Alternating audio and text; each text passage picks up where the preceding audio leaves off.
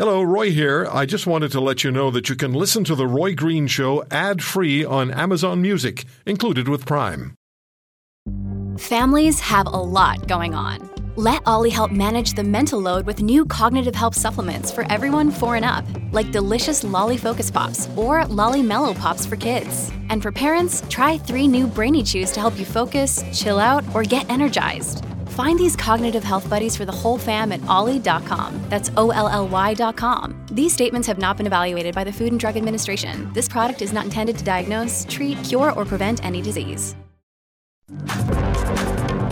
We're going into these troubled waters with one of the strongest balance sheets of any uh, uh, of our, our uh, allied countries. Uh, we're, we're the best in the G7 in terms of deficit, uh, and we're doing really, really well. So we're going to be able to do what we did in the fall and be there to support people. Justin Trudeau on air with my colleague Rick Zamperin at 900 CHML in Hamilton.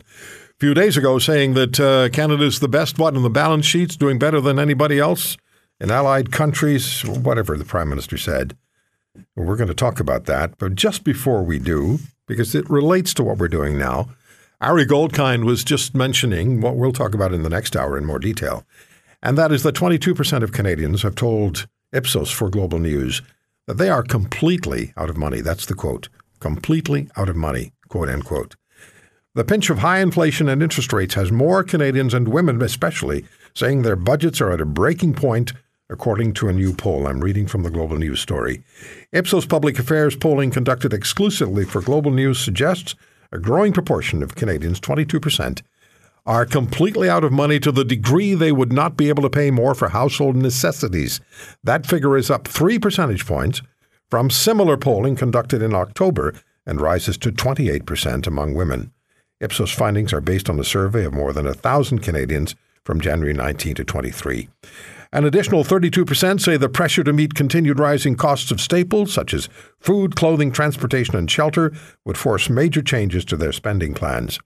Altogether, more than half of respondents, 54%, say they'd struggle to absorb further price increases in their budget. That's up five percentage points from October. And we have found out in the last, I think, 24 hours or so, that we should expect food prices to go up again next month. And that comes from the the CEO of Metro Foods, I believe it is. So then there was the headline that hundreds of thousands of jobs in Canada would be at risk if the Bank of Canada raised its key interest rate for the eighth time. Well, they did that on Wednesday. And economists have warned the federal government of turbulent uh, times ahead this year for the economy. And then we, of course, have had leaders from, and we talked about this already, and we will again, allied countries like uh, Germany and Japan visiting Canada to seek LNG export commitment. They didn't get that. Premier Moe will address that, I'm sure, when he's with us later. And I asked Pierre Poilievre about it when I recorded an interview with him about an hour ago. You'll hear that later today on The Roy Green Show. Eric Kam is with us, professor of macroeconomics at Toronto Metropolitan University. He really is our favorite. How are you? Well, you're my favorite as well. Thank you very much, and I'm good. So, look, uh, let's weave this because it's real people, real time issue. Let's weave this 22% of Canadians are completely out of money, quote unquote, can't absorb another increase, and we know it's coming. How do we weave that, Professor Kam, into the overall picture and overall reality of the economy this country's in? I think that it gives us a clear indication that the recession that some people want to pretend is not inevitable is absolutely inevitable. But as always, I want to start with the prime minister. You know, I'm impressed that Rick Zamperin got him on his show. I uh, I bet a couple of people on your network that he wouldn't appear on your show. Oh, it's never going to happen. Bet I ever made. I offered Scott Thompson five hundred dollars to his charity of his choice if he came on your show, but of course that wasn't going to happen. It makes me sick to my stomach that he has the gall to stand up and say, "Well, uh, our debt to GDP ratio right now is the lowest among the G7." I mean, can you imagine with the level that people are struggling right now, the way food prices are soaring, those dogmatic pandemic policies, the food bank use that is up unbelievable levels? Can you believe he has the gall to stand up there and say, that's okay, our debt to GDP level is quite low and responsible right now? Roy, it, it absolutely made me sick. Yeah, when you have one out of five Canadians saying they are out completely out of money. There's no good news in that. And that has fallout, as you know better than I, that has fallout throughout every layer and strata of our economy. How can well, it let's not? Talk, and let's talk about some of those level levels and strata. Let's talk about where we are right now today on the 28th of January. And I will tell you the people that I feel sorry for in our Canadian economy. One, workers.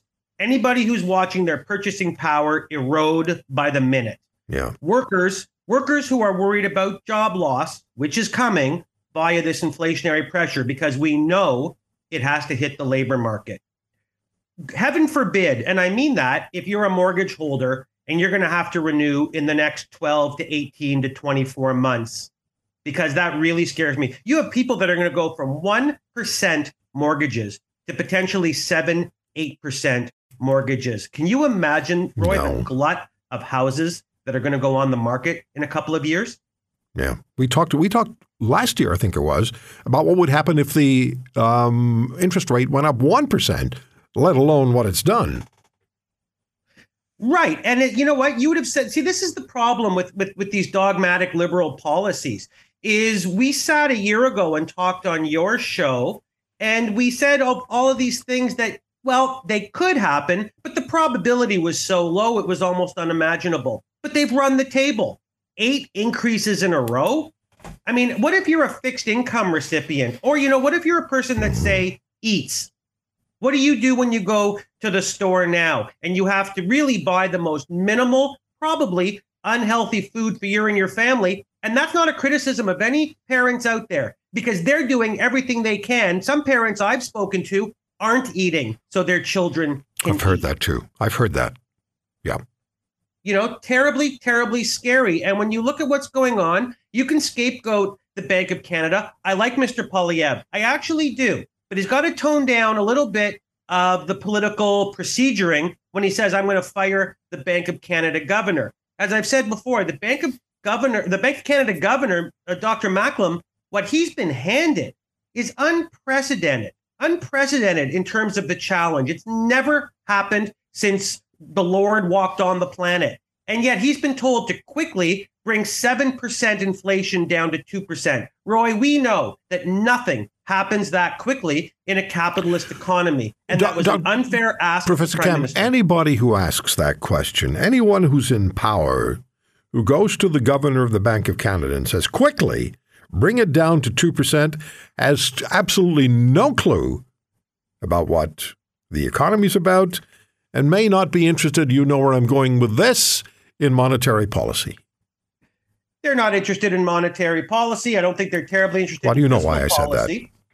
But but you know what? But you keep coming back to it, and it's a good point because it leaves a sour taste in people's mouths. I mean, you're talking about unprecedented rates right now mm-hmm. of people that are in peril with their jobs, with their incomes, with their purchasing power, with their ability to feed and house their families. And yet they're being told that the debt to GDP ratio is okay. You know, that's like the scene in Planes, Trains, and Automobiles where John Candy says, but the radio works. And that's the only thing that worked on the car. That's where we are right now. And I don't like to equate the prime minister to John Candy because John Candy was talented. So, so let's go to this uh, this other issue here. And you talked about jobs. You talked about the uh, impact, the economic challenges. Let me be kind that we face now will have on jobs. So the projection was, the projection was hundreds of thousands of jobs would be at risk if the Bank of Canada raised its interest rates last Wednesday, which of course it did. Would you carry that thought forward? It's the eighth consecutive raise of interest rates. I know what you said about uh, Dr. Macklem, but how do we go forward with that statement? What's the rest of the statement here now? Well, it's twofold. In terms of the Bank of Canada, they've played their cards. At least they're transparent and they've said this is what we're going to do and we're going to continue to do it until prices start to fall. I actually pulled the data this week, Roy, and believe it or not, on an aggregate level, prices have started to fall. But again, a lot of those price decreases are strictly fuel. And that's not something the Bank of Canada can control. So, in that sense, the banks, like I say, they've done what they're going to do and they're going to continue, and that's all they can do.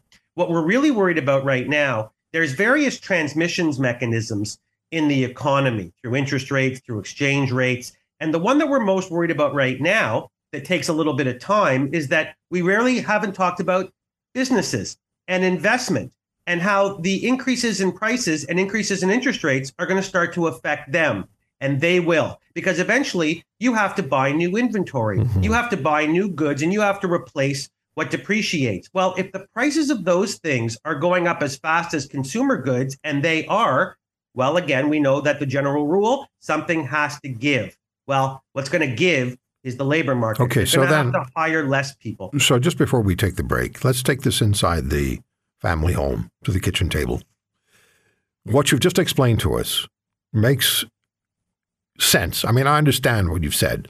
I'm a layman, but I understand what you said. The logic is there. But if we take it to the kitchen table and you have the family of, I don't know, three, four, five, six, and a dog or two, what's going to happen to that family if they're reliant on a job that isn't super safe, like a member of parliament's job with a super safe pension plan? What's what's going to potentially happen to that family?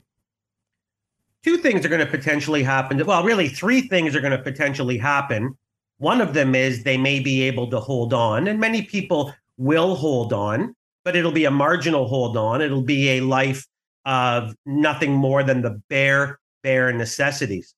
But unfortunately, many of those jobs are going to be lost through, as I said, that transmission mechanism.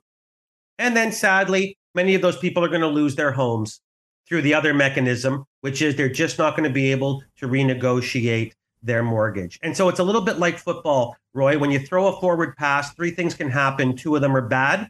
That's where we are in the economy right now. If you are one of the people that manages to hold on to your home and the ability to buy goods, I'm very happy for you, but it's it's not going to be anything more than that for a little while. But unfortunately, a, a good number of people are going to lose their homes when they have to renegotiate their mortgages or their jobs when those spending increases and cost increases hit the firms. That is so scary for people to hear and understand that it is, in fact, the truth. Now, I'm, we're going to take a break, Professor Kam. When we come back, I want to ask you this. We heard the Prime Minister boast, and we'll play that clip again going into these troubled waters with one of the strongest balance sheets of any uh, uh, of our, our uh, allied countries. Uh, we're, we're the best in the G7 in terms of deficit, uh, and we're doing really, really well. So we're going to be able to do what we did in the fall and be there to support people. So, Professor Kam, there's the statement again. You told us where we are. The floor is yours. Yeah, and I wish I could be a little bit more positive, and and maybe I will try to end on a positive note. But I, what I would really ask the prime minister to do, Roy, if I can ramble for a second, is stop punishing the population of Canada for your non-economic missions. I mean, he has found this to be the time to bring in things like advancing his green tax and his carbon statements and his indigenous efforts. And I'm not saying for those listening that the, none of those things are valid and deserve time but they're not more important, as we know, than homes and food. So don't take the most unstable economic time since the 1980s when our poor neighbors across the street walked away from their house and their 21% mortgage. This is just not the time to do that. What it is time to do is increase disposable incomes through tax reductions. Start with easy things, right? Easy gets. Like get rid of these new taxes like the carbon tax, like the fuel tax. Put some money back into people's wallets. And then picking up on what you said, and I've been saying this for a while, you might want to join the rest of the world in turning what is naturally ours into wealth.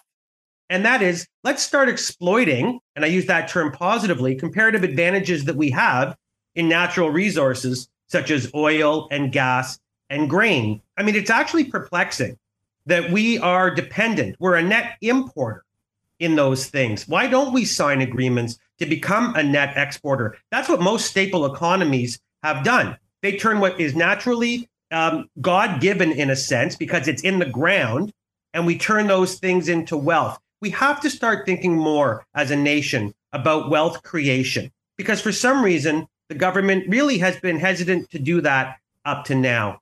And again, if you're a family, and I say, I'm hoping more households than I think will be stable and will be able to keep their homes and feed their families. But I really beg of people right now nothing risky. And when it comes to consumption, bare minima until you have both feet on the ground. Yeah. And you know, when it comes to our natural resources, we have the customers waiting. They're actually coming here.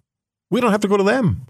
They are physically coming here looking to make a deal. Now, let me just read you an email I received from CJ. Roy, as of April 1st, both the PM and MPs will be getting an automatic pay raise of 6.5%. This uh, is raises of $15 to $45,000 for a select 318 individuals. When a senior receives a raise of $700, why is the media not asking the government for a pay freeze? We've done that over and over. In fact, there was a poll done again by Ipsos during uh, COVID asking the, uh, the members of parliament to take a, a pay freeze. You saw what happened.